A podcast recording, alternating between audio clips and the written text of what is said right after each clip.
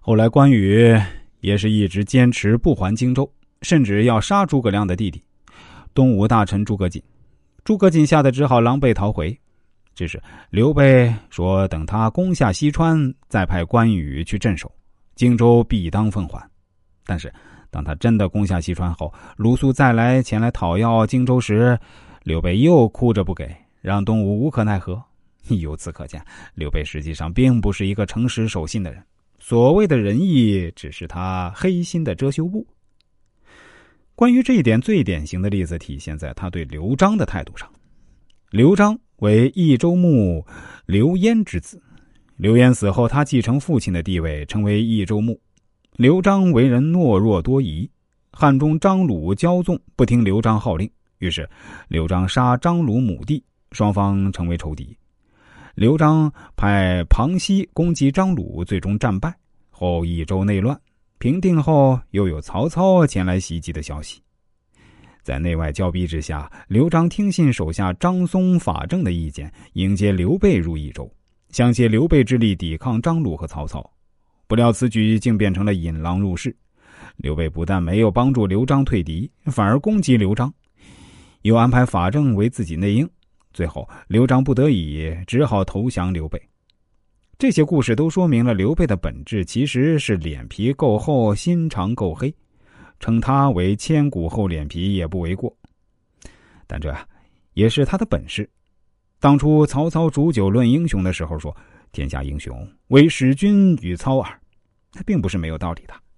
曹操和刘备，一个心最黑，一个脸皮最厚，那 简直就是三国时期的厚黑双骄。我们接下来分析另一位大咖，也是心够黑的腕儿——曹操。孙权曾经说：“曹操啊。”其为杀伐小为过差，离间人骨肉为酷耳。欲将自古少有，意思是说曹操以杀人太少为过错，离间别人，使别人骨肉反目，是何等的残酷。但同时，他驾驭将领的优秀才能也很少见，这就是曹操式的厚黑。对出了名心狠手辣的一代枭雄曹操。